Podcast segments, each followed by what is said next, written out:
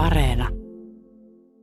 Meidän käsitys elämänkulusta on aivan vanhentunut. Se on se ongelma.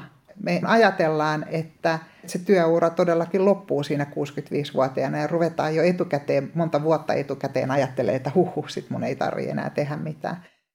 Kyllähän me jokainen tiedetään se, että esimerkiksi liikuntaa pitäisi harrastaa ja sitä toimintakykyä pyrkiä ylläpitään, mutta se, että mikä meidät sitten lopulta oikeasti saa liikkumaan ja ylläpitään sitä meidän toimintakykyä, niin se on oikeasti vielä vähän mysteeri.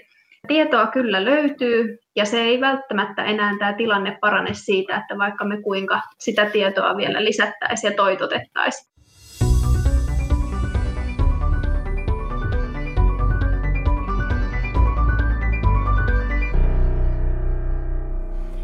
Pitääkö ihmisellä olla joku lihasreservi, että se pärjää? Lihashan on kyllä sillain tiedetään, että se on niin täysin keskeinen elossa pysymisen kannalta. Kun lihasmassa putoaa tietyn tason alle, niin elämä loppuu siihen. Et ihminen tarvii siis tietyn määrän elopainoa, lihasmassaa niin kuin yleensä niin kuin elintoimintoihin. Jos ajatellaan tästä eteenpäin, niin sinänsä olisi hyvä että näissä meidän normaalioloissakin ihmisellä olisi hieman lihasmassaa ja lihasvoimaakin niin, kuin niin että kaikki, jokainen yksi ämpärin nosto tai muu ei olisi maksimaalinen suoritus. Se olisi vähän niin kuin sellaista, joka auttaa toipumaan ja jos joudut viikoksi flunssan kourissa sänkyyn, niin se ei niin kuin heti ikään kuin vie sitä tilannetta kriittisen tason alapuolelle. Että joillekin vanhoille ihmisille hän käykin juuri näin, että kun ne sairastaa flunssan, niin ne unohtaa, kuinka kävellään. Ja se kertoo siitä, että he on ollut jo valmiiksi aika lähellä sitä tasoa, että se kävely on juuri ja juuri sujunut kuntoon yllä, että olisi varaa vähän menettääkin siitä, jos jotain sattuu. Tänään Tiedeykkösessä kysytään, mikä pitää ihmisen iän myötä toimintakykyisenä. Tuttu asia aktiivisen elämän ylläpitämiseksi on liikunta. Sen tietää gerontologian ja kansanterveyden professori Taina Rantanen Jyväskylän yliopistosta. Mutta mitä muuta tarvitaan? Entä onko hyvästä lihasvoimasta elinien pidentäjäksi? Tutkimuksista tiedetään, että tämän päivän 85-vuotiaat ovat lihasvoimaltaan samalla tasolla kuin 75-vuotiaat 30 vuotta sitten – myös kävelynopeus, reaktionopeus, sanasujuvuus, päättelykyky ja muisti ovat nykyään huomattavasti parempia 75-80-vuotiailla kuin ikätovereilla muutama kymmenen vuotta sitten. Mistä tämä johtuu? Siitä Rantanen tuonnempana ohjelmassa. Mukana Tiedeykkösessä myös tutkija Sini Siltanen, joka väitteli Rantasen ryhmässä muutama kuukausi sitten. Minkälaiset psyykkiset voimavarat kohentavat aktiivista elämänotetta? Minä olen Teija Peltoniemi. Tutkija Sini Siltanen Terveyden ja hyvinvoinnin laitokselta. Minkälaiset asiat vaikuttavat ihmiseen semmoiseen motivaatioon, haluun liikkua? Et jos me ajatellaan tavallisia terveitä ihmisiä ja sitten vielä ikäihmisiä, mikä vaikuttaa mm. ihmisen haluun, kykyyn, motivaatioon liikkua? No siihen motivaatioon tietysti vaikuttaa ne henkilökohtaiset tavoitteet ja mieltymykset. Eli asiat, joita me itse pidetään tärkeinä, joihin me ehkä haluta, joita me halutaan tavoitella ja joista me tykätään. Mutta ei välttämättä jollain lailla liikkuvakin ihminen aina ajattele jotain tavoitteita. Että mm. se liikkuminen itsessään ja se aktiivisuus on kivaa ja tuottaa mielihyvää, niin ei ihan aina välttämättä ajatella sitä, että mikä on tämän kevään liikkumisen suhteen minulle tavoite tai tämän kuukauden suhteen. Niin. Motivaatiohan aina myös vaikuttaa tämmöinen velvollisuuden tunne että motivaatio voi olla sitä meistä itsestä kumpuavaa, jolloin siinä on nimenomaan vaikuttimina nämä meidän omat tavoitteet ja mieltymykset, tai sitten se voi olla tämmöistä ulkopuolelta määrättyä, jolloin sitten me tehdään niitä asioita sen vuoksi, että meillä on velvollisuus tehdä niitä, tai sitten me esimerkiksi halutaan välttää joku rangaistus tai ansaita joku palkinto. että siinä on joku tämmöinen ulkoinen tekijä, mikä meitä ajaa onko ihminen sinnikäs tai onko se niin kuin halukas jotenkin yrittämään, niin minkälaiset eh, niin kuin ikään kuin henkiset voimavarat vaikuttaa siihen, liikunko mä vai enkö, onko mä aktiivinen vai en, pyrinkö mä laajentamaan mun elinpiiriä. Mm. No tietysti paljon on siihen meidän mielialaan kytköksissä, että mekin esimerkiksi meidän omissa tutkimuksissa havaittiin, että jos on kovasti masennusoireilua tai mieliala on jotenkin synkkä, niin sitä liikkumista tulee paljon vähemmän ja se rajoittaa sitä meidän aktiivisuutta, eli ei tule lähettyä ulos tai tehtyä minkäänlaisia asioita tai harrastettua, jos on hirveän niin kuin huono mieliala. Tutkija Sini Siltanen kertoo kohta etähaastattelussa tutkimuksesta, jossa saatiin tietoa, minkälaisia selviytymiskeinoja ikäihmiset käyttävät päästäkseen edelleen liikkeelle, vaikka vastoinkäymisiä tulee. Haastattelin professori Taina Rantasta hänen pidettyään luennon liikuntalääketieteen päivillä. Kuinka paljon lihasvoima alkaa heikentyä vanhemmiten?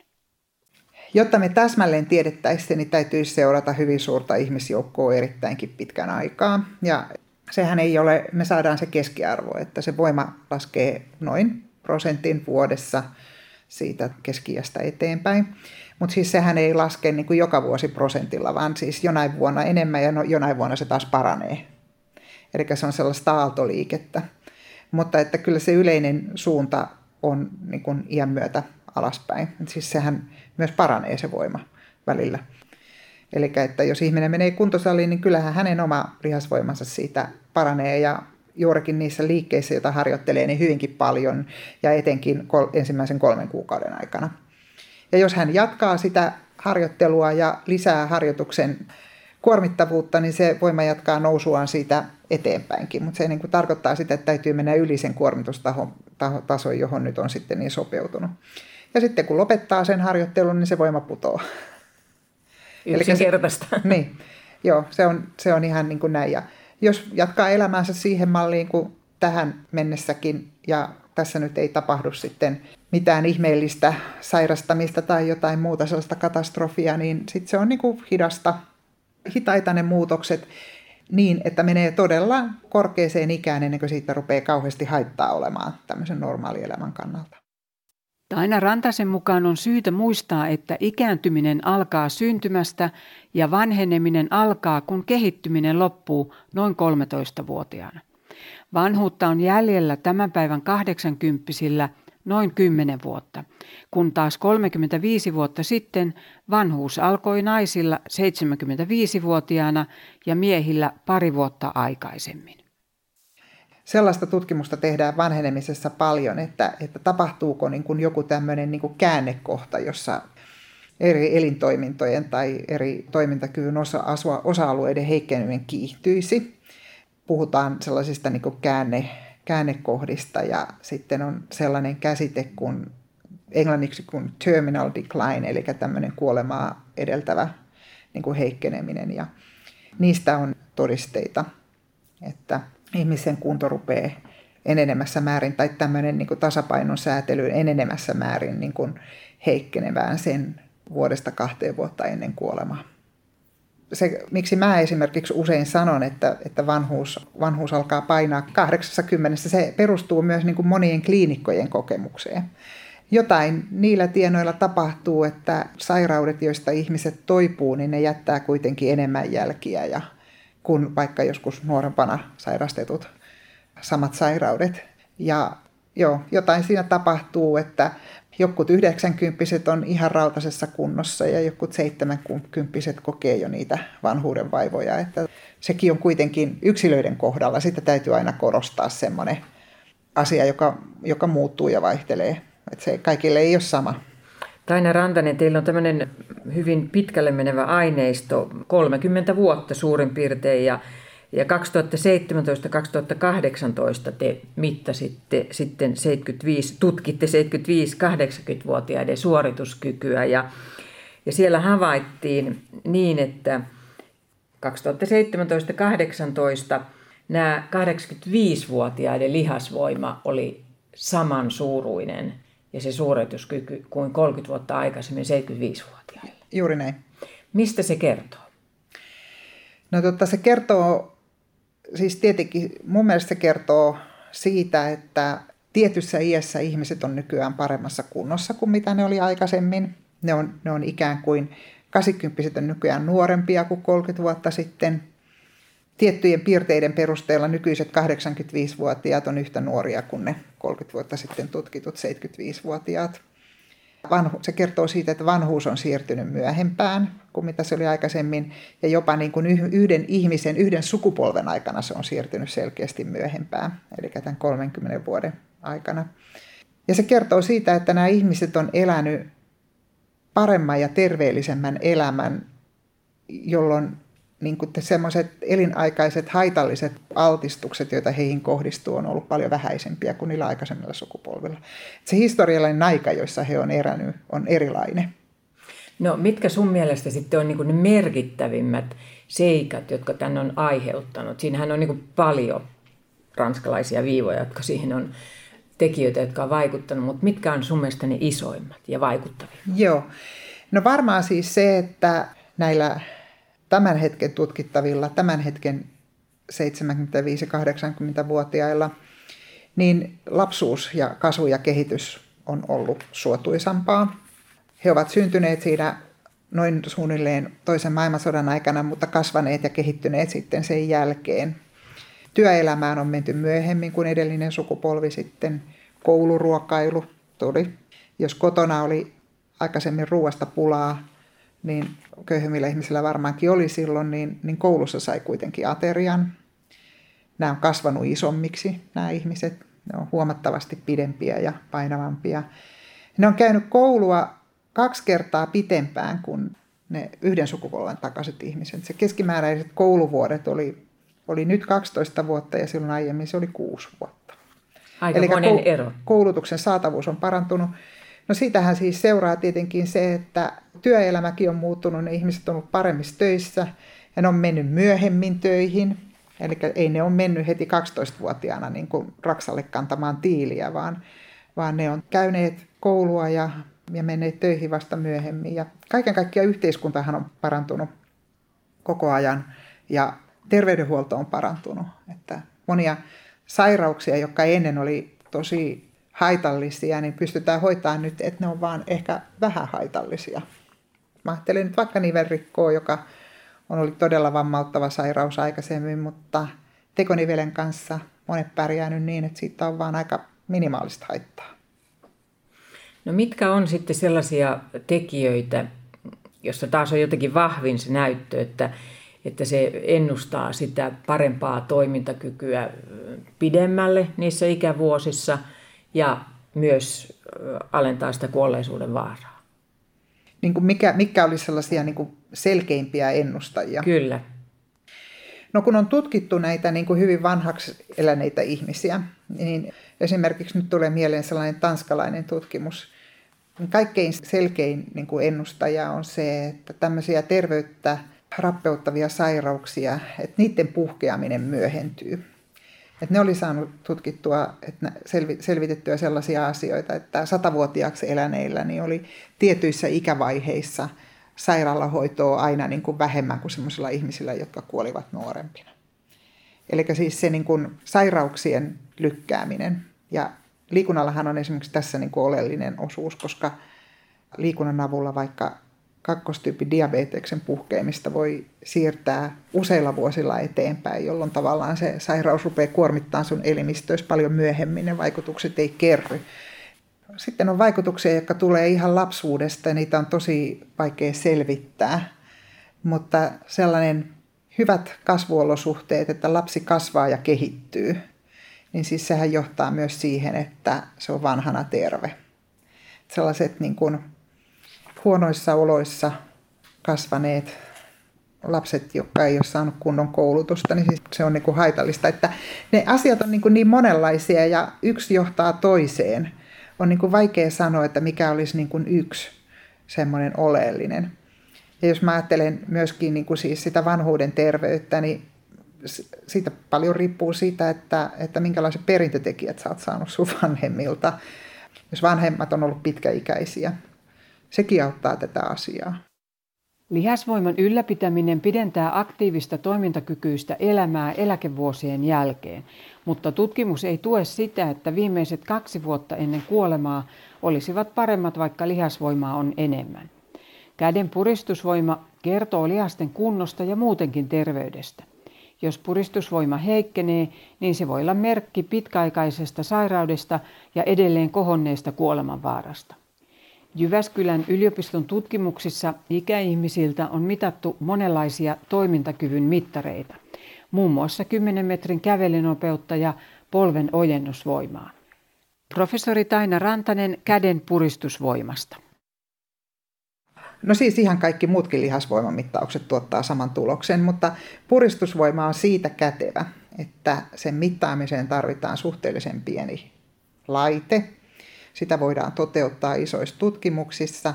Se on tosi helposti niin kuin ymmärrettävissä niin kuin sille tutkittavalle, että mitä pitää tehdä. Siitä saadaan siis niin kuin tuloksia todella huonokuntoisilta ja todella hyväkuntoisilta ihmisiltä. Se on kätsymittaus en mä tiedä, olisiko se sitten, jos meillä olisi yhtä luotettavasti mitattuja tuloksia vaikka jalasta tai jostain muusta paikasta, niin kyllä niillä mun kokemukseni mukaan saadaan ihan niin kuin samanlaisia tuloksia, mutta, mutta niitä mittauksia on tosi paljon vaikeampi tehdä. Miten se polven ojennusvoima, tuleeko tähän sitten joku, joku juttu, jota painetaan sitten? Vai niin, niin, tai nilkkaan. Helpoin tapa kai sitä mitata niin, että istutaan ja, ja nilkassa on sellainen niin kiinnike ja sitä yritetään sitten nostaa ojentamalla polvea. No entä sitten tämä 10 metrin se kävelynopeus, niin lentävällä lähdöllä, niin mitä sä siitä sanot? Joo, sillä pystytään mittaamaan esimerkiksi juurikin näitä kävely nopeuksia, joita tarvitaan sitten, kun arvioidaan, että kuinka kauan esimerkiksi liikennevalojen täytyy palaa vihreänä jalankulkijoille, että me voidaan olettaa, että tämmöinen ikäihminen vaikka rollaattorin kanssa pääsee sitten tien yli. Eli siitä saadaan itse asiassa tosi kivaa tietoa ja kävelynopeusmittaus, kun se tehdään aina näissä laboratoriomaisissa olosuhteissa, niin se on tietysti aina vertailukelpoista sitten eri yksilöiden välillä verrattuna tähän kahden kilometrin itse koettuihin kävelyvaikeuksiin, niin sehän on aina sen henkilön oma näkemys. Mutta tällä kävelynopeustestillä sitten pystytään vertailemaan suoraan näitä eri yksilöiden suorituksia, kun se on tehty tämmöisessä standardoidussa olosuhteissa. Miten tällainen 10 metrin kävelytesti tehdään? Joo, meillä oli ainakin tuolla Jyväskylän yliopistossa laboratoriossa tällaiset liiketunnistimet, ja oli ikään kuin kartiot laitettu pitkän käytävän päihin, ja siellä sitten kun annettiin osallistujalle merkki, että nyt saat lähteä kävelemään, niin kun hän sen kartion kohdalta ylitti tällaisen viivan, niin liiketunnistin meni päälle ja 10 metrin kuluttua, kun hän kartion kohdalta ylitti toisen viivan, niin liiketunnistin meni pois päältä. Eli siinä ei ollut kukaan äh, ihminen kellottamassa aikaa, vaan ihan tämmöiset liiketunnistimet sitten laski sen äh, kävelynopeuden. Pystyykö sen tekemään vielä niin uudestaan sitten, että se tehdään vaikka kolme kertaa? Joo, sen pystyy tekemään uudestaan. Mä en nyt justiinsa muista, että kuinka monta kertaa se tässä esimerkiksi tässä Agnes-tutkimuksessa tehtiin, mutta toki ne pystyy aina nollaamaan ne liiketunnistimet ja tekemään testin niin monta kertaa kuin on tarvis. Kun esimerkiksi tämä käden puristusvoimahan tavataan tehdä kaksi kertaa, että Joo. siinä eikö jotenkin haetaan se, että se liikerata löytyy ja sitten tehdään vielä niin kuin toisen kerran. Toki voitaisiin vaikka kolmannen kerran, mutta ikään kuin se, että kun sinä pitää todella panna kaiken, sekin on tavallaan maksimi, voimasuoritus. Kyllä, ja käden puristusvoimassa on usein, samoin kuin näissä monissa muissa lihasvoimamittauksissa, se, että jos se tulos paranee jatkuvasti, niin sitä yleensä sitten mitataan niin kauan, kunnes se tulos paranee, että sitten vasta jos tulee yksi heikompi suoritus, niin sitten se mittaaminen jätetään siihen, että saatetaan tehdä jopa ylikin se kaksi kertaa tämä mittaus, jos näyttää, että joka kerralla se tulos vaan aina vaan paranee. Siinä tohtoritutkija Sini Siltanen kertoi lihasvoimatutkimuksista. Mutta onko alhainen käden puristusvoima yhteydessä kuolleisuuteen? Taina Rantanen tutki asiaa kollegoidensa kanssa. Mukana oli noin 900 naista, joilla oli pienen puristusvoiman lisäksi muitakin terveyttä heikentäviä tekijöitä. Tulehdusmarkkerit olivat koholla. Ravitsemus oli niukkaa, jonka vuoksi paino laski. He olivat fyysisesti passiivisia ja heillä oli masennusoireita. Mutta ennustivatko nämä kaikki tekijät kuolleisuutta? Joo, kun eihän nyt ihminen kuole siihen, että sillä on huono käden puristusvoima, niin on niin kuin syytä selvittää sitä, että, että mikä on niin kuin ne taustalla olevat tekijät, että mikä ihmeen niin kuin mekanismi siellä olisi. Ja tiedetään, että kun ihminen sairastaa tai vanhenee, niin tapahtuu nämä asiat, mitä sä sanoit. Paino laskee, lihasvoima paino laskee, fyysinen aktiivisuus laskee, ravitsemustila huononee, ihmiset usein tahattomasti laihtuu, niillä on masennusoireita ja yleistä on tämmöinen lievä tulehdustila. Nämä kaikki, nämä kaikki asiat liittyy sairauksiin, huonoon lihasvoimaan ja kuolleisuuden riskiin, niin, niin mä ajattelin, että tämä selittäisi sen, että nyt, nyt ratkaistaan, että on markkeri tällaisesta tilasta. Mutta ei ne selittäneet sitä, että, että sitä selitti sitä lisääntynyttä kuolemanvaaraa lähinnä niin kuin, tai sitä yhteyttä lähinnä vaan ikä. Joka Näin, nyt on kauhean. Niin, joo, että ei, ei se löytynyt tuolta se selitys ja tulee mieleen, että jotenkin se liittyy sitten niin kuin ehkä, kun ei se niin, kuin niin suoranaisesti liity siihen lihasmassaan muuta kuin sitten vasta äärimmäisessä nälkiintymisessä. Ehkä se liittyy sitten keskushermostoon, koska siis sitä keskushermostoakin tarvitaan tässä maksimivoiman tuottamisessa. No, mutta tavallaan tällä sun vankalla kokemuksella, professori Taina Rantanen, mikä sitä voi selittää sit sitä ikään kuin sitä aikaisempaa kuolemaa? Niin siis sitä, että miksi niin kuin lihasvoima ennustaa kuolleisuutta. No mä ajattelen, että lihasvoima on kuitenkin niin kuin sellainen piirre, joka nappaa aika paljon erilaista ihmisestä. Siis ihan suoranaisesti se johtuu siis lihasmassasta ja sit siitä, että mikä on se lihasten hermotus, eli siitä keskushermoston drivista tuottaa voimaa. Se voi olla siinä taustalla. Toinen asia, jota mä en tiedä, että selittääkö se sitä, mutta näyttää siltä, että sillä lihasmassalla, lihasvoimalla on erityisen paljon merkitystä sellaisissa katastrofaalisissa tilanteissa, jossa ihminen kohtaa jonkun trauman, kuten murtuman, tai hänelle tehdään vaikka iso leikkaus, että toipuu siitä leikkauksesta. Et silloin on sellaisia voimavaroja, joita mobilisoidaan. Ja, ja jokut tutkijat, muut kuin minä, on selvittäneet niitä nyt siis ihan molekyyli tasollakin, että, että näin se varmaan on. Mutta siihen, se, siihen liittyy paljon selvittämätöntä, että miksi näin? No sitten te siirryitte, kun nämä esimerkiksi nämä tulehdusarvot ja ravitsemus, vai sitten se alhainen puristusvoima eivät tuoneet sitä ratkaisua, niin sitten te siirryitte tähän niin kuin resilienssiin, eli tämmöiseen psykologiseen kimmoisuuteen ja sinnikkyyteen. Niin miten se sitten liittyy? Joo. No resilienssiä voi siis tutkia niin kuin psykologisena, mutta myös niin kuin fysiologisena ominaisuutena. Ja tota, psykologisella, psykologisen resilienssin tutkimuksella on vähän pidemmät perinteet. Ja sitä on myös jotenkin ehkä helpompi ihmisistä selvittää, koska siitä saa aika paljon selville kysymällä heiltä. Jyväskylän yliopiston tutkimuksissa esitettiin muun muassa seuraavan kaltaisia väittämiä. Sopeudun muutoksiin, selviydyn elämässä vastaan tulevista asioista, saavutan tavoitteita esteistä huolimatta, en lannistu helposti epäonnistumisista. Niin ajatellaan, että tämä resilienssi on niin semmoinen piirre, joka suojelee ihmistä niin kuin tämmöisissä ongelmallisissa tilanteissa. Iäkkäillä, sitä ei paljon iäkkäillä ihmisillä tutkittu, sitten on tutkittu paljon lapsilla, jotka kasvaa sellaisissa ei-optimaalisissa oloissa, mikä on siis se piirre, joka johtaa siitä, että ne kuitenkin niin kuin näyttävät sitten kasvavan ihan hyvin menestyviksi aikuisiksi. Mutta vanhat ihmiset useinkin kohtaa elämässään vastoinkäymisiä. Ja tämä toimintakyvyn heikkeneminen on semmoinen tyypillinen vastoinkäyminen, joka saattaa johtaa siihen elämän sisällön niin kuin vähenemiseen ja harrastuksista luopumiseen ja tavallaan niin kuin siis sen elämänlaadun heikentymiseen. Ja nyt tietyt luonteenpiirteet näyttäisi suojelevan ihmisiä tämmöisiltä seurauksilta, että ihmiset, jotka toimii joustavasti, eli he keksivät muita keinoja, jollei tämä onnistu, ja sitten sellaiset, jotka on sinnikkäitä, jotka yrittää koemia, jollei se heti onnistu, niin näyttää siltä, että he pystyvät ylläpitämään niin niitä itselleen tärkeitä harrastuksia pidempään, vaikka se toimintakyky laskee. Ja sillä on tietenkin merkitystä sen ihmisen elämänlaadun kannalta.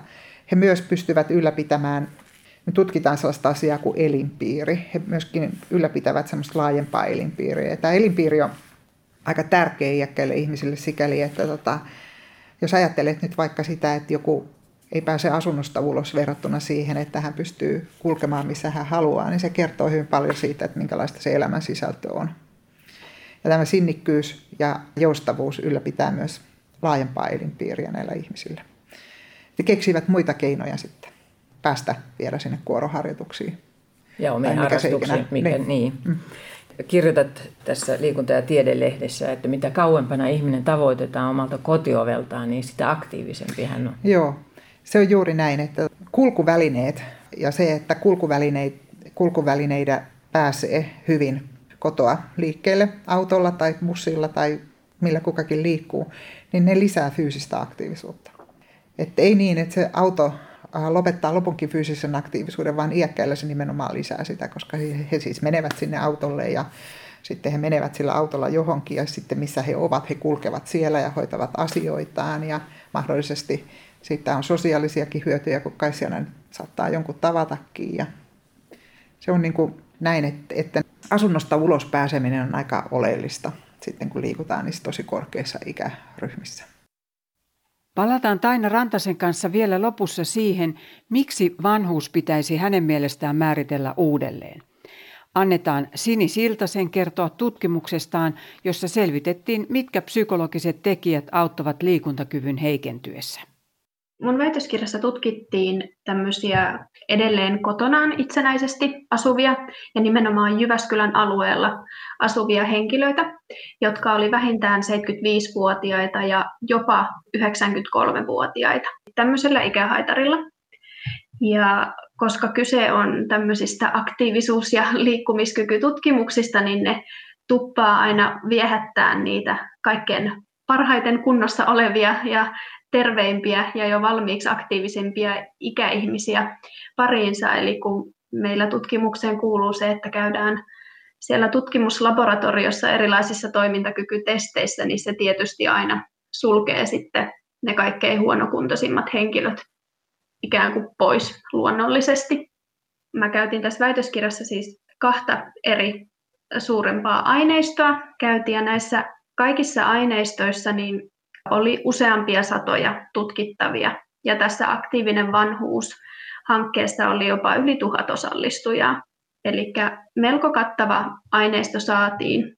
Ja kaikille näille Jyväskylän alueella asuville oikeaan ikäryhmään kuuluville henkilöille lähetettiin kutsu osallistua.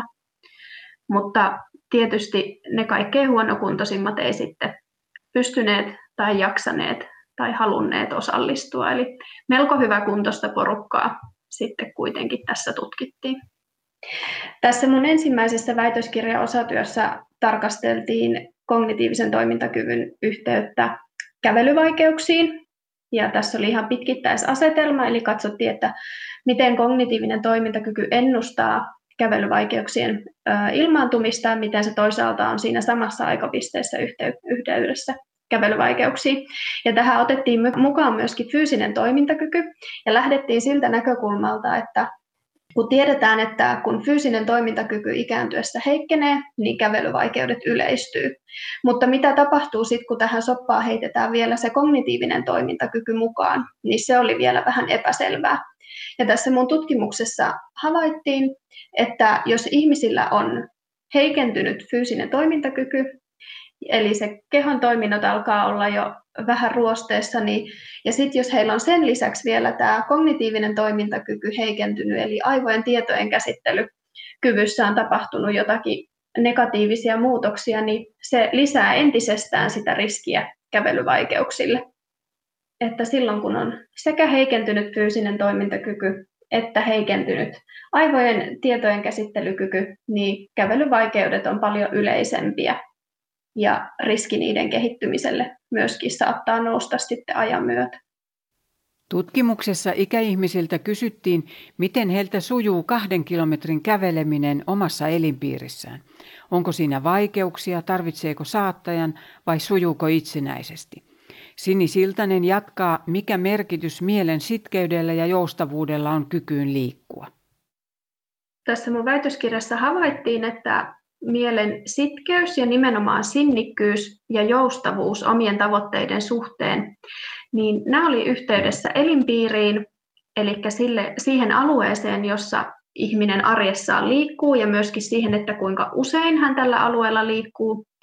Ja sitten ne oli myöskin yhteydessä ulkona liikkumisen autonomiaan. Ja tämä ulkona liikkumisen autonomia siis kuvaa meidän itse koettuja mahdollisuuksia tehdä asioita kodin ulkopuolella, esimerkiksi tavata ystäviä tai harrastaa. Ja havaittiin, että henkilöt, jotka olivat sekä sinnikkäitä että tarpeen vaatiessa myös joustavia, niin liikkuivat suurimmalla alueella arjessaan, eli heidän elinpiirinsä oli suurin, ja myöskin koetut mahdollisuudet siihen ulkona liikkumiseen oli parhaimmat. Sitten taas henkilöt, jotka eivät olleet sinnikkäitä eikä sitten myöskään joustavia, niin heillä nämä ulkona liikkumisen mahdollisuudet oli kaikkein ikään kuin köyhimmät, ja sitten elinpiiriliikkuvuus oli kaikkein pieni.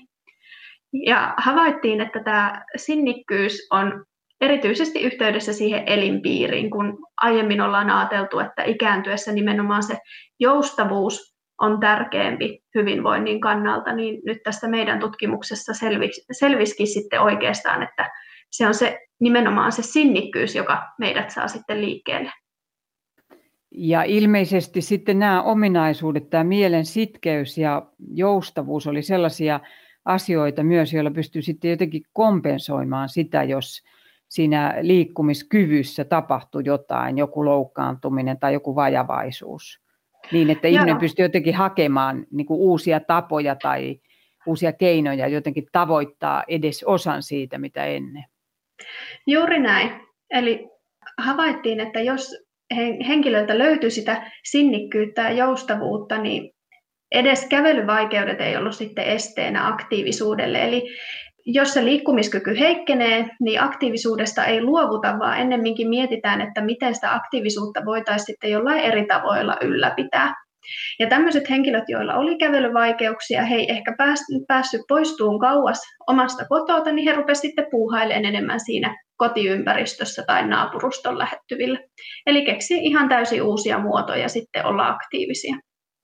No mitä sitten, jos ihminen ei omaa näitä kykyjä, kun tämä resilienssi, eli tämä hmm. tietynlainen joustavuus ja sitten mielen sitkeys, niin ne on kuitenkin sellaisia asioita, joita ihminen voi kehittää ja. ihan elämän loppuun saakka, että, että yhtä lailla tietysti voi 90 voi mennä vielä kuntosalille ja hän siinä kehittyy, mutta siinä tulee kuitenkin joku raja, meillä tulee kaikilla vanhemmiten vastaan, mutta näissä nyt tavallaan ei tule, niin miten sitä voisi jotenkin edistää?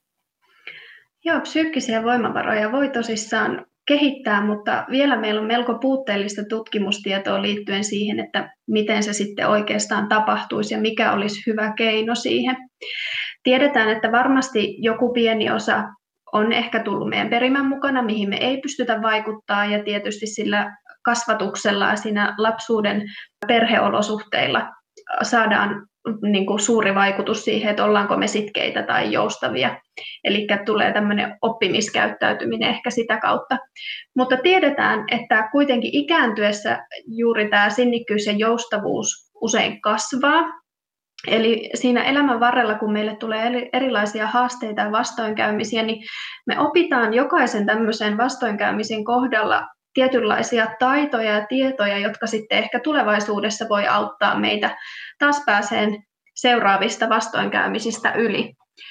Ja vaikka meillä ei nyt ole sillä tavalla vielä täyttä kuvaa siitä, että miten ehkä tätä mielen sitkeyttä voitaisiin kehittää, niin tiedetään ainakin, että sosiaalinen verkosto on tosi tärkeä. Eli se, että meillä on läheisiä, hyviä ystävyyssuhteita, perhesuhteita, me saadaan tukea, lohtua, kannustusta, ehkä jopa ihan käytännön apua meidän tutuilta. Se on hyvin tärkeää. Ja sitten tietysti se, että me tunnistetaan ne meidän omat voimavarat ja kyvyt ja osataan sitten ehkä pyytää apua. Tutkija Sini Siltanen Terveyden ja hyvinvoinnin laitokselta ja sä oot tehnyt tämän väitöstien Jyväskylän yliopistolla gerontologian osastolla tai Rantaneesta vetää, niin mikä näissä oli niin jotenkin kiinnostavinta näissä tuloksissa? Tässä on mun mielestä kaksi hyvin kiinnostavaa tulosta, joista ensimmäinen on tämä, että mitä sitkeämpi mieli ikäihmisillä on, niin sitä aktiivisempina he pysyvät myös siitä huolimatta, että heillä on liikkumisvaikeuksia. Eli se on semmoinen yksi kiinnostava. Ja sitten toinen kiinnostava oli myöskin tämä, että ikäihmisten käyttäytymisen muuttaminen ei olekaan helppo homma. Eli havaittiin, että kun tietylle koeryhmälle annettiin tällaista henkilökohtaista neuvontaa, jossa pyrittiin asettamaan uusia tavoitteita heille arkeen, juuri sellaisia tavoitteita, joita he itse kokivat tärkeäksi, mitä he itse haluaisivatkin tehdä. Ja heille annettiin siihen tukea ja erilaisia työkaluja tämän tavoitteen saavuttamiseen, niin sitten kuitenkaan siinä aktiivisuudessa ei tapahtunut muutoksia. Miksi ei? Mitä sä ajattelet, miksi ei? No ainakin varmasti yksi syy on se, että meillä oli ihan hirveän hyväkuntoinen se meidän koeryhmä jo valmiiksi. Eli he oli jo lähtökohtaisesti hyvin aktiivisia, niin silloin on ihan luonnollista, että sitä aktiivisuutta on tosi vaikea sitten enää lisätä. Jos maanantaina käydään jo vesijumpassa, tiistaina vedetään eläkeläiskerhon luontokurssia, keskiviikkona on lukupiiriä, että kun joka päivälle vähän on jo jotain, niin se on ihan luonnollista, että ehkä siihen ei sitten kauhean moni enää halua mitään lisätä. Se on varmasti yksi selitys. Toinen selitys voi piillä siinä, että tämä meidän henkilökohtainen neuvonta perustui siihen, että me tavattiin tämän ikäihmisen kanssa yhden kerran kasvokkain, jonka jälkeen sitten tämmöisen vuoden koeperiodin aikana niin me pidettiin yhteyttä sitten vain puhelimitse. Ja muu materiaali ja työkalut, mitä me heille näille koeryhmäläisille annettiin, oli sitten kirjallisia. Eli he saivat kalenteria, vihkosia ja uutiskirjeitä siitä, että minkälaisia aktiviteetteja nyt heidän kotiseudulla oikein järjestetään. Mutta siitä puuttui se niin kuin ihan suora sosiaalinen kontakti ja se, että heillä olisi esimerkiksi joku apuna siinä arjessa ihan konkreettisesti, niin se voi tietysti olla, että se on myöskin sitten heikentänyt tätä meidän vastetta, että ei olla saatu semmoisia tuloksia tässä aktiivisuudessa nyt sitten aikaan, kun oltaisiin ehkä odotettu. Sini Siltänen, sä sanoit tuossa jo aikaisemmin, kun nämä oli niitä semmoisia hyväkuntoisia, jotka muutenkin tekee, mm. niin tämähän on tietyllä tavalla ylipäätään ikään kuin ongelma terveydenhuollossa, että lääkäriin menevät ne, jotka voivatkin vähän paremmin. Ja sitten on ne, jotka eivät käy lääkärissä ja silloin voi käydä niin, että ne vaivat pitenee. Ja, ja tässäkin nimenomaan, niin miten sitten tämäkin tieto ja ikään kuin tämmöisen tutkimuksen anti saataisiin sitten niille, jotka eivät ole niitä liikkuvaisempia, aktiivisempia ikäihmisiä?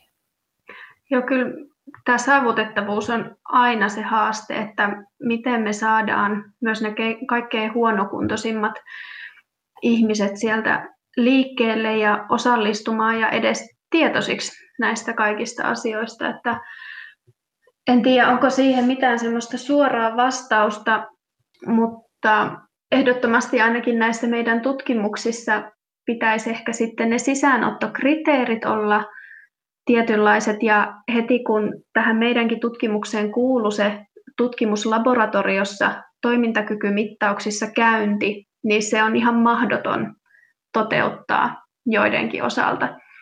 Eli ehkä pitäisi sitten toteuttaa semmoisia tutkimuksia, jossa näitä toimintakykymittauksia pystyttäisiin tekemään siellä ikäihmisten kotona tai, tai muuton, että ei vaadittaisi heiltä liikkumista sitten, vaan mentäisiin sinne heidän luo ja pyrittäisiin sitten näin ollen avustaan sitä tutkimuksiin osallistumista. Miten ikäihmisiä voitaisiin ja pystyttäisiin aktivoimaan niin, että se elämä olisi mahdollisimman hyvää ja se elinpiiri olisi sellainen, että se tyydyttäisi ihmistä, että pääsisi mm-hmm. sinne omaan pihaan ja naapurustoon. Ja...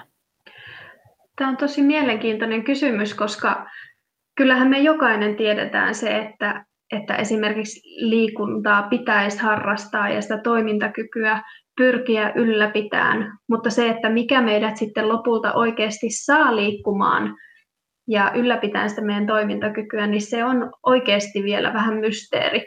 Että tietoa kyllä löytyy, ja se ei välttämättä enää tämä tilanne parane siitä, että vaikka me kuinka sitä tietoa vielä lisättäisiin ja toitotettaisiin. Että nyt pitäisi ehkä siirtyä siihen seuraavaan vaiheeseen, mutta mä en ole ihan vielä keksinyt, että mikä se voisi olla. Sitten sä sanoit, ikääntyminen alkaa syntymästä ja kehitys loppuu 13-vuotiaana ja vanhuus alkaa sitten noin 80 mm. Mitä siinä välissä on? Niin, siis biologisesti ajatellen ihminen ensin kehittyy ja sitten se rupeaa vanhenee. Vanheneminenhan on kuitenkin niin kuin siis tosi hidasta ja monissa asioissa kehitys jatkuu ylikin sen 13, mutta että tietystä biologisesta näkökulmasta se alkaa siinä. Siinä on siis niin kuin nuoruus ja nuori aikuisuus ja sitten aikuisuus. Ja, ja sit, nyt mä oon kiinnittänyt huomioon siihen, että monet ihmiset niin puhuu vanhoista ihmistä ikään kuin ne ei olisikaan aikuisia. Että jotenkin tapahtuu tällainen niin kuin ajatusmaailma, että loppuuko se aikuisuus sit siihen noin 65 vuoteen näistä luokitteluissa. Siis tämmöinen, tämmöinen niin ajatusmalli on, vaikka vanhatkin ihmiset luonnollisesti on aikuisia. Mutta nyt kun vanhuus on siirtynyt kauemmas ja nuoruuskin on jatkunut, niin on muodostunut tämmöinen niin kuin ikäryhmä, joka on, josta me ei tiedetä, miksi me sanotaan sitä ikäryhmää, joka olisi noin 65-80-vuotiaita, kun eihän ne ole vanhoja, mutta sitten... Eli niin voi sanoa teidän tutkimusten perusteella, kun te olette niin isoja mm. aineistoja, että he eivät ole vanhoja. Eivät ole. Mutta nyt tämän yhteiskunnan ajatusmallin mukaan ne ei ole ihan aikuisiakaan. Ja se eläkeikä on se aikuisuuden loppu, mitä, mitä se tietenkään mun mielestä ei ole. Vaan mun mielestä se, mikä aikaisemmin on ollut niin kuin aikuisuutta tai keski-ikää siihen 60-65 vuoteen saakka, mun mielestä se jatkuu sinne melkein 80. Ja niin kuin miten voi olla, että yhteiskunnan on sellainen suuri 15 vuoden ikävaihe, jota ei niin kuin oikein koske mikään. Siis mä oikein kiinnitän huomioon siihen, että jos 70-vuotiaan ihmisen kanssa puhuu ja sanoo häntä vanhukseksi, niin hän suuttuu, mutta hän kyllä haluaa nauttia eläkettä. Tämä on mun mielestä erikoinen asia. Että mun mielestä eläkettä nauttii vanhuuseläkettä vanhat ihmiset ja ne ihmiset, jotka ei ole vanhoja, niin ne vois vaikka käydä töissä – No mitä sitten pitäisi tehdä, kun meitä kuitenkin ihan aidosti uhkaa demografinen katastrofi? Siis, että jos ihmiset jää entistä varhaisemmin eläkkeelle, kun on puhuttu myös tästä, että työuria pitää pidentää. No hyvin vähän ne on pidentynyt. Joo. Meidän käsitys elämänkulusta on aivan vanhentunut. Et se on se ongelma. Me niin kun ajatellaan, että että se työura todellakin loppuu siinä 65-vuotiaana ja ruvetaan jo etukäteen, monta vuotta etukäteen ajattelee, että huhu, sit mun ei tarvi enää tehdä mitään. Työelämä on sellaista niin kuin nykyään, että, että ihmiset on aika kovassa prässissä ja pitäisi tehdä kaikenlaista samaan aikaan, jotta sitten eläkkeellä olisi aikaa tehdä jotain hauskaa. Mä en ymmärrä, että miksei niitä hauskoja asioita voi tehdä silloin, kun on töissäkin ja miksei, voi, niin kuin, miksei voisi työtä miettiä niin, kuin niin, että ihmisen työura olisi sen nykyisen 40 vuoden sijasta vaikka 55 vuotta, mutta siinä voisi olla katkoksia. Tai sen ei tarvitsisi koko aika olla ihan 100 prosentin, tai siihen voisi sisältyä niin kuin sitä, että hankkii uuden ammatin. Tai, tai sitten sitä, että 70-vuotiaana ei tarvitsisi tehdä ihan 100 prosenttista työaikaa, niin kuin siis sellaisia uusia ajatusmalleja, koska onhan myöskin hyvin kummallista, että erittäin päteviä ja, ja niin kuin kyvykkäitä ihmisiä, joiden terveys aivan hyvin riittää siihen työntekoon, niin laitetaan pois työelämästä ja he eivät enää ikinä löydä tietään sinne takaisin. Yleisesti ottaen mun mielestä on suuri tappio, että yhteiskunnassa on iso segmentti, ikäsegmentti, jonka niin kuin kykyjä ei hyödynnetä niin, siis nuoruushan tuli 50-luvulla suunnilleen, 60-luvulla ehkä niillä taitteilla Suomesta. Joissain muissa maissa ehkä nuoruus ikävaiheena syntyi vähän aiemmin historiallisena aikana. niin ne on niin kuin niitä ihmisiä, jotka nyt nauttii, nauttii tästä 65 ja 80 vuoden välisestä ajanjaksosta itse asiassa suunnilleen nyt. Ja Eli isot ikäluokat. Isot ikäluokat, joo. Niin. He ovat kokeneet nuoruuden ja nyt he kokevat tämän kolmannen iän. Tähän liittyy niin semmoisiakin väärinymmärryksiä, että nuoru, nuoret ihmiset siis on vakuuttuneita siitä, että he eivät ikinä pääse eläkkeelle. Kyllä he pääsevät, mutta eivät he pääse kuitenkaan 65-vuotiaana, niin kuin ei pitäisi oikeastaan. Kyllä sen eläkeiän kuuluu nousta, jos ajatellaan, että se on niin sitä varten, että ihminen, ihmiset turvataan tulotaso silloin, kun se ei pysty enää itse tekemään töitä. No Taina Rantanen, elät sä itse niin kuin sä puhut? Kuinka pitkälle sä oot valmis jatkamaan työelämää? Niin, mä täytin nyt 60, mä oon 60-vuotias. Niin mä oon ajatellut olla töissä niin kauan aikaa, kun mun sallitaan olla töissä. Että mä 68. Joudun, niin, muthan potkitaan yliopistosta sitten pois. Että, että sekin on niin erikoista, että siellä ei saa jatkaa kuin tiettyyn ikään saakka. Siis sehän on aivan ikäsortoa. Se on mun tämänhetkinen suunnitelma. No entä sitten kuntosali ja muu harjoittelu, niin otetaan vielä siis, että elätkö niin kuin opetat, niin tämähän ei ole ihan, ihan uusi tulos kuitenkaan, että, että kuntosaliharjoittelu parantaa insuliinin vaikutusta kudoksissa, eli silloinhan se ehkäisee ja jopa parantaa diabetes 2 esimerkiksi. Mm.